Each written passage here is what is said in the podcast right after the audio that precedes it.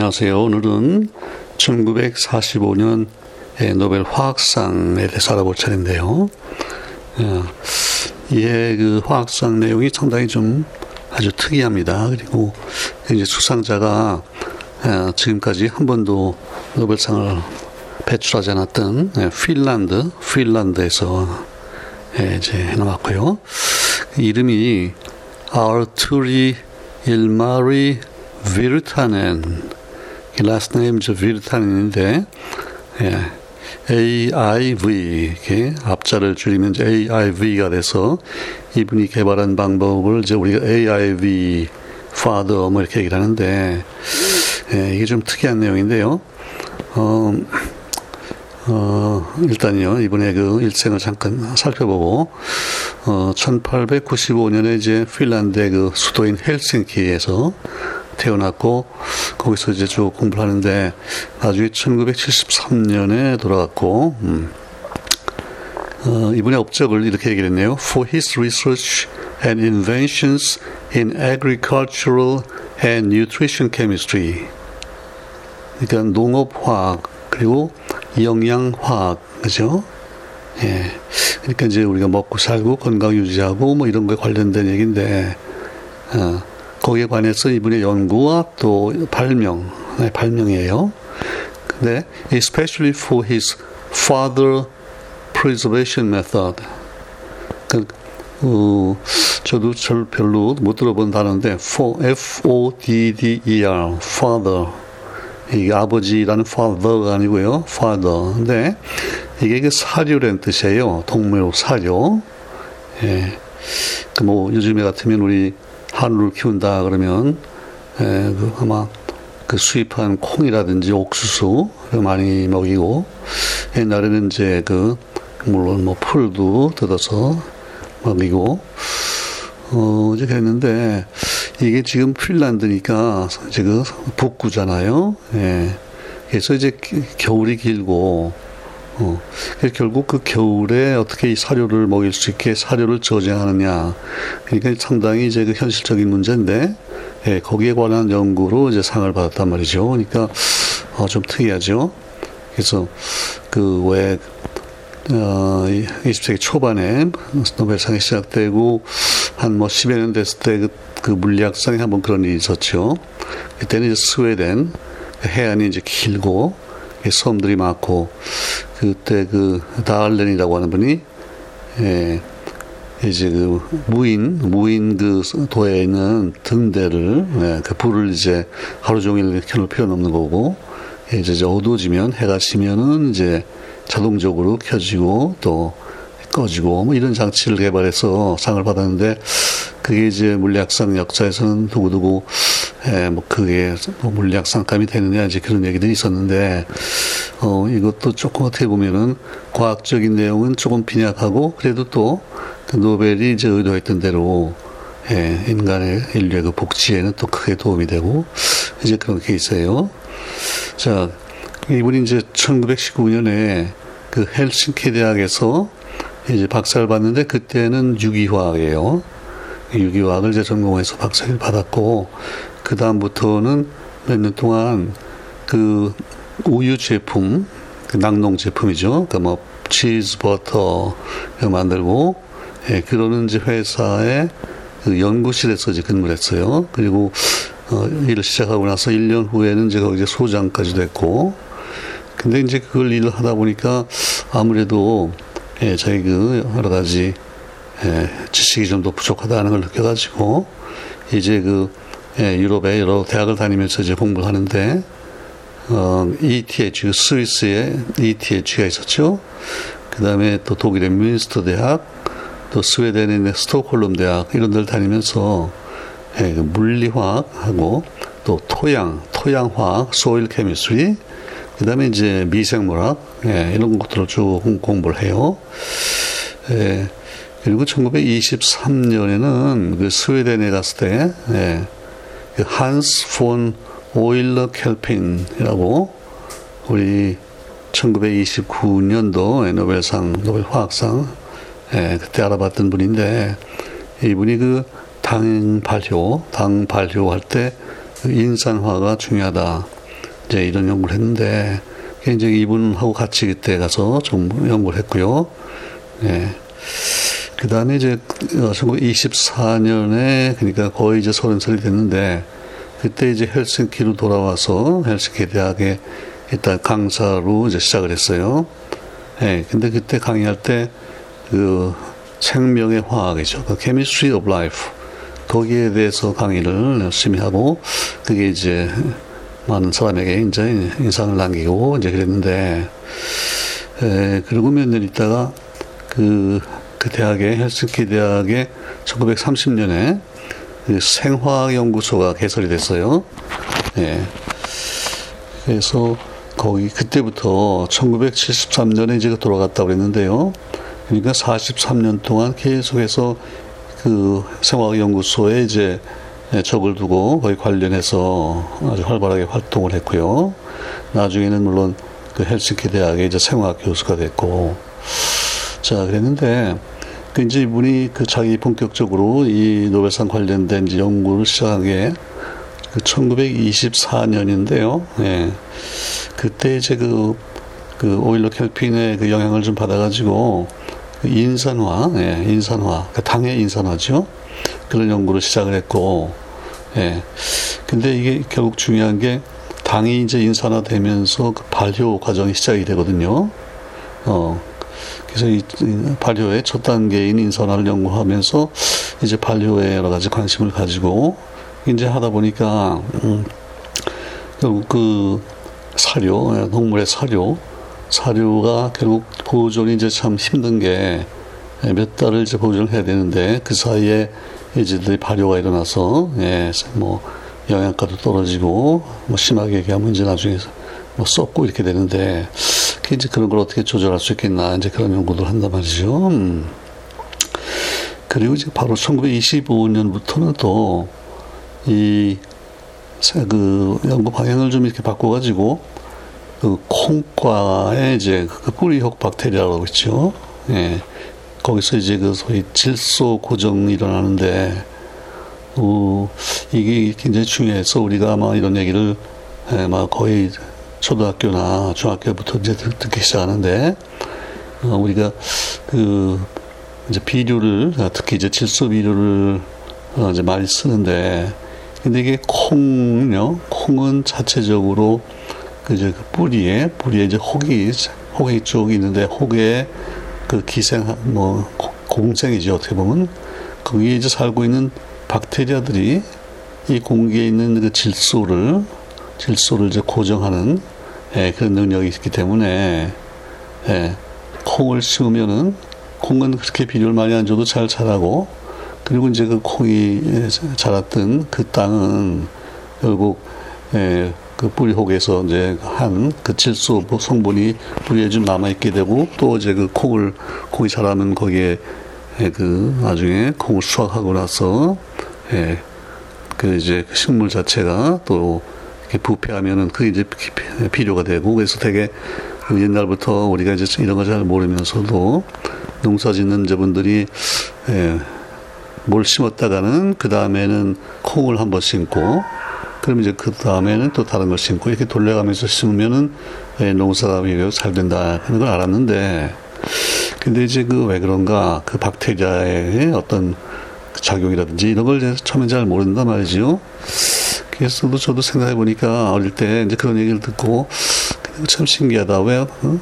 다른 건 안 그렇고 그 콩과 식물이 그런 중요한 작용을 하나 그 작용이 구체적으로 어떻게 되는 건지 그 공기 중에 질소니까 이제 그 삼중결합한 안정한 이제 분자인데 이걸 어떻게 해서 이 박테리아가 어 그걸 이제 우리가 영양소로 쓸 수 있는 그러니까 결국은 암모니아 또는 그 질산염이죠. 이걸로 바꾼다는 얘기인데 그게 참 이해가 안 가잖아요. 예.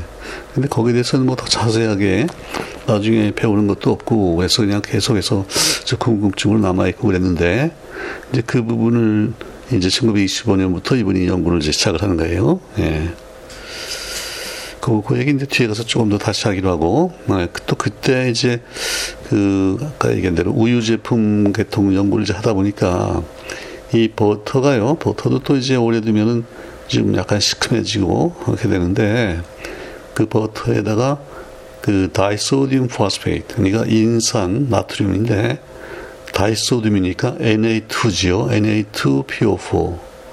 어, 이거를 어느 정도 가해주면은 산 가수분해가 방지된다. 이제 그걸 이제 예, 확인하고 실제로 이제 뭐 지금도 그래요. 우리가 버터 같은 것들 이렇게 포장을 보면요. 어, 그 인산염이 들어있다는 게몇 쓰여져 있는데 근데 이게 어, 가이소듐이니까 Na2 하니까 어, 결국은 이게 인산의 그 버퍼라는 뜻이거든요. 그렇죠? 인산이 두 개가 사, 산 이제 수소가 떨어지고 어, 나트륨이 이제 붙었으니까요. 네. 결국 그때는 이제 pK가 한 2 정도 되고 아니 6, 6, 7 이렇게 되고 그래서 하여튼 중성 pH를 유지할 수 있게 이렇게 어, 완충 작용을 시켜주면 버터가 오래간다. 이제 그걸 확인하고 예, 그런 연구도 좀 했고요. 그리고 이제 그 25년부터 한 32년까지 한 7년에 걸쳐서 바로 이분의 그 이제 제일 중요한 수상 업적이 되는 그 AIV father, 예. 그 이분 이름을 땄어요. 그 필타넨의 그 사료 저장법을 이제 개발하는데 그걸 먼저 좀 말씀드릴게요. 음. 자, 근데 이제 사료라는 게 그 이제 근데 핀란드나 이제 그쪽의 상황을 생각해 보면 그러니까 봄 여름에는 예, 해가 많이 비치고 이제 해서 예, 농사도 잘 짓고 또 그 이제 젖소 예, 젖소들도 그냥 이렇게 나가서 이제 풀 뜯어 먹으면서 잘 젖을 생산한단 말이죠. 예. 근데 이제 여러 가지를 해보니까 그, 그 이것들이 뜯어 먹는 그 식물 자체가 이제 그 결국 목초인데요. 예. 이게 이제 만약 비료를 줘야 된다면 그것도 비료가 엄청 들어갈 텐데 이게 이제 아까 얘기한 대로 콩과 식물 어 그거는 자체적으로 이제 잘 자란단 말이에요. 근데 그거 중에 대표적인 것들이 뭐가 있냐면 그 클로버가 있죠. 네, 클로버가 그렇고요. 그다음에 이제 요즘에 더 많이 그좀 많이 쓰이는 게 알파알파죠. 알파알파라는 그 식물이 있는데 이게 이제 콩과라서요. 심어놓으면 잘 자라고 예, 그 상당히 이제 그 키도 크고 그래서 이제 소들이 막 뜯어먹고 이제 그 젖을 만들고 그러는데 이게 이제 그 가을, 겨울 이렇게 되면은 더 이상 이제 광합성을 못 하잖아요. 온도도, 온도도 떨어지고. 그래서 결국은 예, 그때 그 알파 알파를요, 이렇게 이제 수확을 해서 아직 그러니까 잎이 푸를 때예요. 푸른 상태에서 수확을 해서 어떻게 잘 저장해가지고 이제 겨울 내내, 겨울 내내 이제 그 젖소들에게 이걸 먹어야 되는데, 예, 처음에, 처음에는요, 이제 오래 저장하려니까 이제 아무래도 좀 말려야 되겠죠. 이제 그 건초라 그러잖아요. 예, 그러면은 이제 저장은 좀 오래 되는데 이게 대신 이제 그 색깔도 누렇게 되고 그 물기도 떨어지고 그러니까 아마 우리 소의 입장에서 보면은 그 싱싱한 풀을 뜯어먹는 것에 비하면 이게 예, 아무래도 여러 가지 뭐 맛도 떨어질 거고 그래서 아무튼 이걸 좀 싱싱하게 푸른 색깔을 유지하면서 좀 이제 잘 저장을 해야 했는데 그 영양소도 물론 파괴가 안 되고 어, 이제 그런 문제예요. 예, 그래서 그걸 그 사일리지라 그래요. 사일리지, S I L A G E. 근데 이제 생각해 보니까 사일로라는 게 있죠. 사일로의 큰 탑에다가 곡식도 저장하고 뭐 이제 그런 건데 예, 아마 그런 거에 관련된 단어 같아요. 그래서 아무튼 이 풀을요, 그 알파알파 같은 풀을 말리지 않고 그 푸른 상태로 저장할 수 있게 하는 거. 그걸 사일리지라는데 그 방법을 지금 개발한 거예요. 예. 자, 그래서 어떻게 하면 이제 겨울 내내 예, 우유로 생산해서 예. 근데 왜 그 북구가 다 지금 예, 낙농 제품이 이제 중요한 그 수출 품목이란 말이죠. 그래서 이제 이 비타민이 거기에 대해서 제가 집중적으로 연구를 맨날 하면서 결국 찾아낸 그 소위 발명이죠. 발명한 방법이 이제 간단히 얘기하면 뭐냐면요. 그 결국 산인데 이제 그 산 중에 계속 많이 쓰 값싸고 강력한 산이 이제 염산, 황산 뭐 이런 게 있잖아요. 근데 이제 이거를 물켜서 예, 상당히 물켜서 어 아주 물 용액을 만들어 가지고 이 사료에다가요, 그 알, 뭐 알팔파만 생각하시면 돼요. 알팔파 거기다가 엔지페이 가지고요. 거기다가 이거를 여러분의 묽은 산을 뿌려주면 주면 결국은 거기에 이제 그 발효가 억제가 되는 거예요. 그, 그렇지 않으면 이제 오래 가면은 거기에 이제 붙어 있는 이런 박테리아들이 이걸 이제 발효시켜서 예, 거기서 제일 그 영양소도 파괴가 되고 어, 먹기 힘들어지고 이렇게 되는데 어, 지금 결과적으로 보면 상당히 간단한 발명이에요. 예, 그냥 산을 처리해서 결국은 발효를 하는 박테리아를 이제 이렇게 자라지 못하게 한다. 이제 그건데 이제 이걸 어, 적당한 산도를 쌓고 뭐 양을 조절하고 해서 해보니까 어, 이게 상당히 효과가 있고 그다음에 중요한 게 그 영양가가 병, 예, 뭐 하나도 손실이 없이 아주 괜찮단 말이죠. 그래서 이게 1929년부터 처음으로 이제 그 상용화가 됐는데, 예, 그 전에 이제 물론 몇 년 테스트를 쭉 했겠죠. 그러다가 1932년에 예, 이걸 특허를 받았어요. 음. 그리고 이제 33년에 가서 이 빌타넨이 그 헬싱키 이제 그 교회에 아주 멀지 않은 데다가 농장을 하나 이제 큰 농장을 구매해서 아주 대규모로 이제 테스트를 하고 이제 실용화하고 이런 실험들을 많이 했단 말이죠. 음. 예. 근데 요즘에는요, 요즘에는 그 인산 황산, 아, 염산 황산을 안 쓰고, 어, 요즘 쓰는 거는 성분이 이렇게 된대요. 그 76%의 포름산, 그러니까 유기산이죠. 약한 유기산이고, 그 다음에 5.5%의 ammonium formate. 그러니까 포름산 아모늄. 그러니까 결국은 이건 염의 형태잖아요. 산과 산의 염. 그러니까 결국 이게 예, 그 완충용액이다 그 얘기죠. 그렇죠?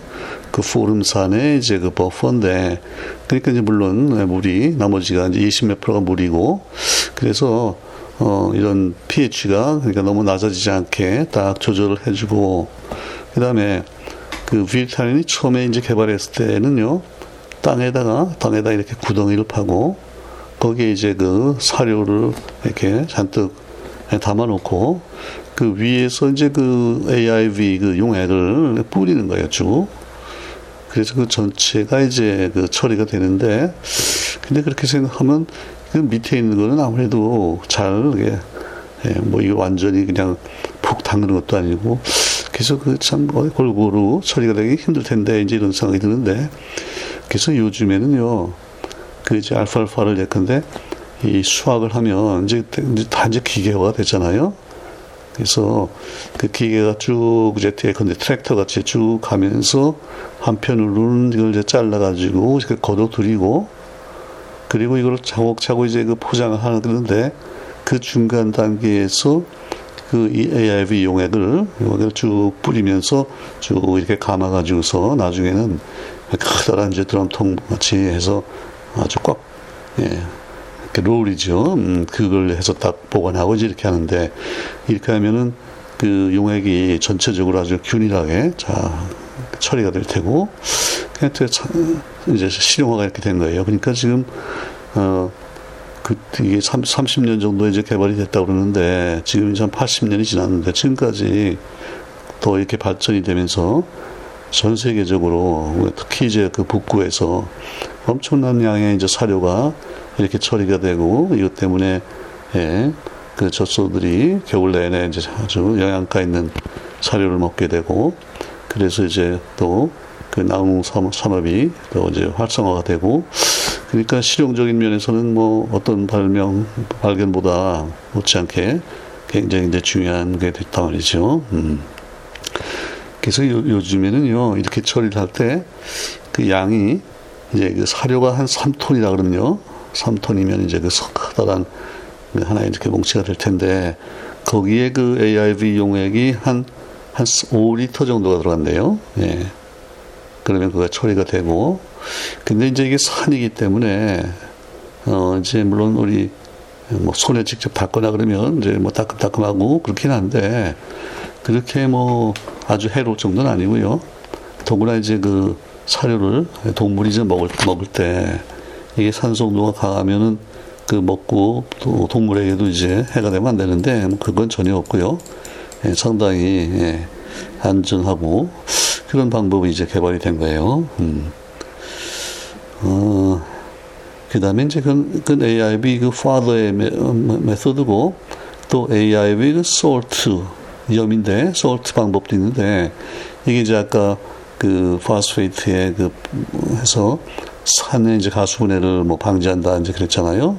그래서 그 그것도 AIB 솔트라고 그러고 그 이제 버터를요 버터를 이제 오래 유지할 때 들어가는 방법 이거 현재도 쓰이고 있고 그래서 그 핀란드가 이제 그 버터 수출을 하는데 이제 그 크게 또 도움을 줬고요. 예. 자. 근데 이제 그 들어 들어보니까 그 AIB 방법이라는 게 참 중요하긴 한데 거기 무슨 그런 깊은 무슨 화학적 원리가 들어 있거나 또 그동안에 우리가 봤던 뭐 여러 가지 비타민의 구조를 밝히거나 이런 식의 아주 난해한 문제가 있는 건 아닌 것 같단 말이죠. 예. 그래서 그런지 몰라도 그 이제 노벨 렉처를 찾아서 봤더니요. 그 제목이 Biological Fixation of Nitrogen. 그래요. 그러니까 그 뿌리 혹 박테리아에서 질소가 고정되는 거. 예. 근데 고정이란 말을 이제 혹시 고정이 무슨 소린가 생각하신다면요. 이게 이제 공기 중에 있는 질소잖아요. 그거 첫 출발점이 그거는 공기에서 뭐 제한 없이 이제 자유롭게 돌아다니는데 이걸 지금 우리가 예, 뭐 생물학적으로 아니면 왜 그 1918년 하버법 이런 식으로 해서 이게 지금 비료를 쓸 수 있는 식으로 이걸 우리가 잡아 붙잡아 냈잖아요. 그래서 이제 특정한 위치에 비료를 뿌리고 거기에 있는 식물이 이걸 흡수하고 뭐 이런 거기 때문에 그걸 우리가 이제 fixation이라고 그러는데 그죠? 거기에 대해서 이제 설명을 꽤 많이 해요. 자기가 그때 1925년경에 어, 그 연구도 어느 정도 했다고 그랬고 어, 그래서 이제 그 내용을 조금 이제 소개해드리고 싶은데 어, 그때 그 연구한 여러 가지 내용들을 뭐 그림을 그려가지고 이제 설명을 하는데요. 그 이제 예컨대 이런 실험이 이제 필요하겠죠. 이게 지금 뿌리에 뿌리에서 그런 작용이 일어나는데 만약에 그 식물이 그 이제 콩과 식물이요. 알파파도 좋고 클로버도 좋고 아니면 또 그 콩도 좋아요. 이거에 그냥 땅에 이제 뿌리를 내리고서 자라고 있으면요. 그게 지금 어느 어느 만큼이 이 식물이 뿌리에서 직접 뭐 흡수를 한 건지 또 어느, 어느 만큼이 이 박테리아가 생산해내는 건지 이걸 좀 구별하기 힘들잖아요. 그래서 이분이 한 여러 가지 실험 중에 이제 이런 게 있어요. 이제 그 콩과 식물을 이제 키우는데 그 흙을 흙을 쓰지 않고요. 그 모래 아주 모래 예. 모래인데 이걸 아주 살균해 가지고 모든 박테리아니 뭐니 죽여 놓고요. 예. 그러니까 모래니까 일단은 뭐 뿌리는 이제 거기 내리긴 내리는데 이게 전혀 그 흙에서 뭘 흡수를 못하고 예. 이 순전히 그러니까 뿌리에 뿌리 혹에 있는 박테리아가 공기로부터 이렇게 그 만들어낸 고정한 그 질소 이제 비료 성분이죠. 예, 그런 게 얼마 양이 얼마가 되느냐. 그리고 그게 그 뿌리옥 박테리아가 자체적으로 살아가 나가는데 사용되는 양이 얼마나 되고 이게 이제 그 식물, 예. 그 콩과 식물이 그걸 이제 흡수해서 사용하는 부분이 얼마가 되냐. 예. 뭐 이런 걸 이제 다, 다 조사하는 거예요.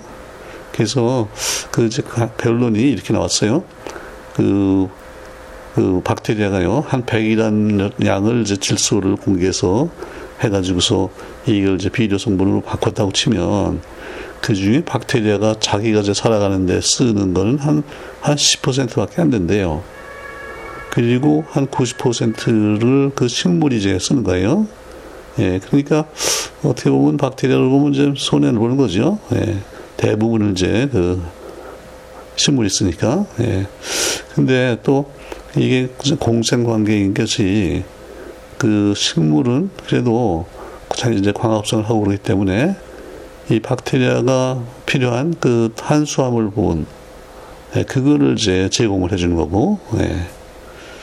그래서, 어, 박테, 이제 그 박테리아 자체는 그 식물 자체를 자기가 그 탄수화물 자체를 생산 못하니까 그래서 이제 공생 관계가 일어나는데 어 그리고 이제 이걸 조사하다 보니까 또 하나 특별한 그 어떤 이제 예, 지금까지 얘기만 한 하나는 그런 물질이 하나가 등장을 하는데요. 이제 그 비르타넨의 노벨, 노벨 렉처에 나오는 얘기인데 leg leghemoglobin이라는 게 있어요. 어, 이제 헤모글로빈은 뭐 우리 혈액에 들어있는 산소를 운반하는 이제 그 물질 우리 전에도 얘기 나왔죠. 그 포르피린 구조를 가지고 있고, 예, 그 중심에 마그네슘이 들어 있으면 이제 그 클로로필이 되고요. 철이 있으면 이제 헤모글로빈이 되고 이제 그걸 봤는데 이 leg는 어 그 legume이라고 그러죠. 그 콩과 식물을 그 legume이라 그러는데 그 leg니까 이 콩과 식물의 그 뿌리 혹에 들어있는 헤모글로빈 구조를 가진 화합물이다 이제 그런 뜻이에요. 예. 근데 이제 그 식물이니까 아 그러면은 그런 마그 그 클로로필 같이 그 마그네슘이 들어있겠나 생각을 하는데 아, 그게 아니고 뭐이 철이 있는 거예요. 그러니까 이제 헤모글로빈에 더 가깝다 그거예요. 근데 이제 콩과 식물에 있고 그래서 이게 레그 헤모글로빈이라 그랬는데 근데 이제 중요한 게 그걸 보니까 그 중심에 있는 철에 이게 산소가 이제 결합하고요. 또 질소가 거기에 결합해요. 그 이제 여기 특별한 점인데요. 우리 그 보통 우리 동물에 있는 이제 헤모글로빈은 예, 거기에 질소가 결합한다는 얘기는 이제 못 들어봤잖아요. 산소가 결합하는데 거기에 이제 혹시 일산화탄소가 결합하면은 산소가 결합 못하기 때문에 이제 그 문제가 되고 이런데 이건 지금 예, 질소가 결합을 해요. 그러니까 어 아마도 처음에 이제 공기 중에 있는 질소가 거기 결합하면서 그 다음에 이게 이제 바, 예, 어떤 반응을 거쳐가지고 그 암모니움염이 되거나 이제 이렇게 돼서 어, 그 이제 생체의 그 대사에 이제 사용이 되고 그렇다는 얘기인데 어 그러면 질소만 결합하면 모르겠는데 이 또 산소가 결합을 해요. 그래서 결국은 이 산소를 적당한 양을 이제 그 흡수 흡수해 줘 가지고요. 예, 그 뿌리옥 박테리아가 살아가고 하는 그 환경을 적당하게 이 조정해 주는 역할을 또 하는 거예요. 왜냐하면 거기 산소가 너무 많으면 오히려 치명적이 될 수 있고 이제 그런데 그런 이제 복잡한 것들을 이제 연구를 했고 그 다음에 이제 이 질소가 질소가 처음에 이제 공기 중의 질소인데 여러 단계를 거쳐가지고 결국은 뭐 아미노산이 되고 그럴 텐데 그 상당히 초기에 중요한 그 아미노산으로 이제 만들어지는 게 그 아스파르트산이라고 있죠. 아스파르틱 애시드. 어. 그게 중요한 역할을 한다. 이제 그걸 또 알아냈어요. 예. 그리고 보니까 왜 우리 그 콩나물 얘기할 때도 콩나물에 뭐 숙취해소 효과가 있고 뭐 할 때 이게 이제 예, 콩인데 이게 처음에 뿌리를 내리고 이렇게 할 때 아스파르트산이 많이 생겨가지고요. 예, 그 농도가 높아지고 그러는데 이거 뿌리 혹에도 이제 그런 작용이 되는 거예요. 둘 다 이제 콩과 계통이니까 어, 이런 것들을 조사하고 또 심지어는 그 이제 그, 그 뿌리 혹에서 이제 질소 고정을 하면 그 이제 질소염 이런 이제 질소의 화합물들이 생길 텐데 그 중에 이제 일부는 또 이렇게 예, 자체적으로 박테리아가 사용도 하고 또 식물이 이제 그걸 끓여들여 가지고 자기가 살아가는데 쓰고 이제 그러는데 그게 또 아무래도 일부는 뿌리 저 흙, 흙으로 다 또 나 빠져나오지 않겠어요? 그래서 결국은 그 토양을 이제 비옥하게 하고 그러는데 어 그래서 어느 부분 어느 정도가 예, 흙으로 빠져나오나 어떤 형태로 뭐 빠져나오나 뭐 이런 것들을 또 조사를 하는 거예요. 그래서 아무튼 그 질소 고정에 대해서 상당히 관심을 가지고 이제 연구를 많이 했고요. 음.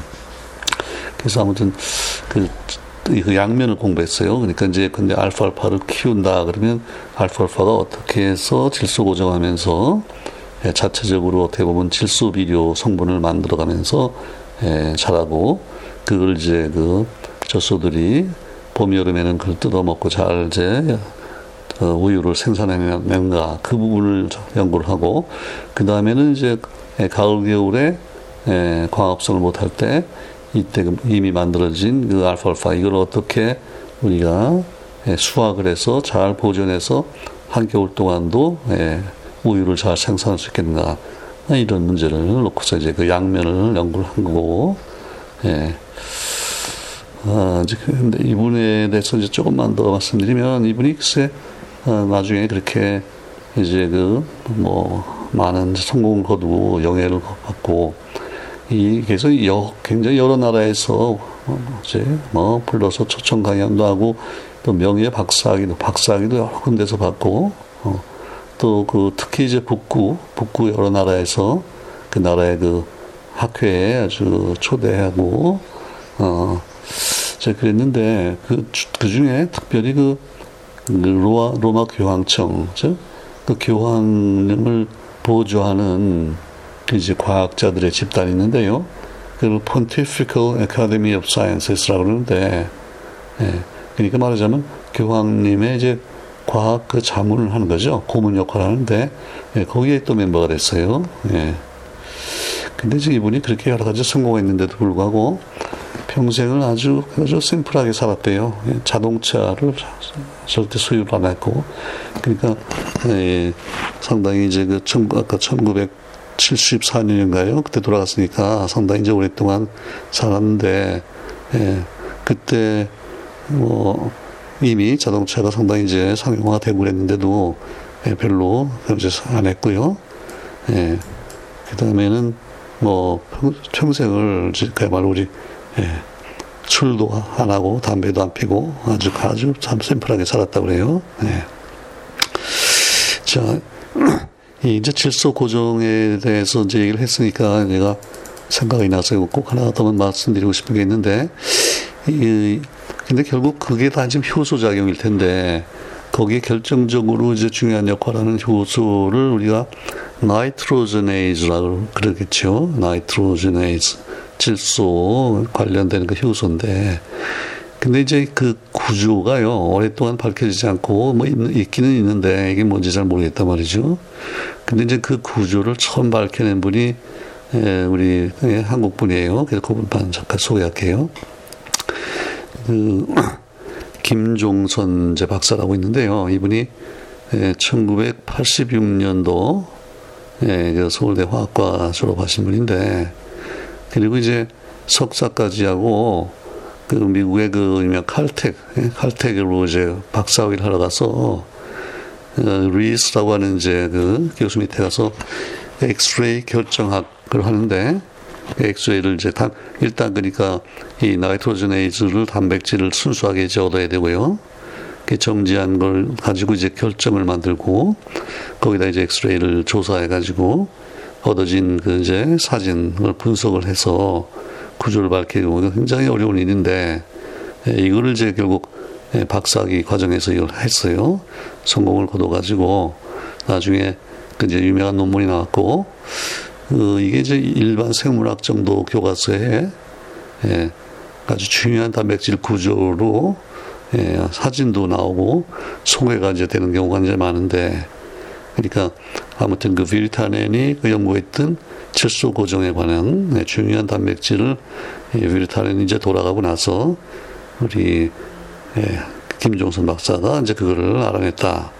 그래서 이분이 어, 그 다음에 이제 하버드 의대에 가서 또 한 연구를 한 2년 하고 어, 그 다음에 연세대 의과대학으로 돌아왔어요. 그래서 의대의 그 미생물학 교실을 서 교수를 지내고 현재도 예, 거기 미생물학과의 주임 교수로 지금 계시는데 아무튼 그 질소 고정에 관해서 예, 우리 대한민국의 과학자가 더 중요한 기여를 한 게 있다 이거 소개해 드립니다.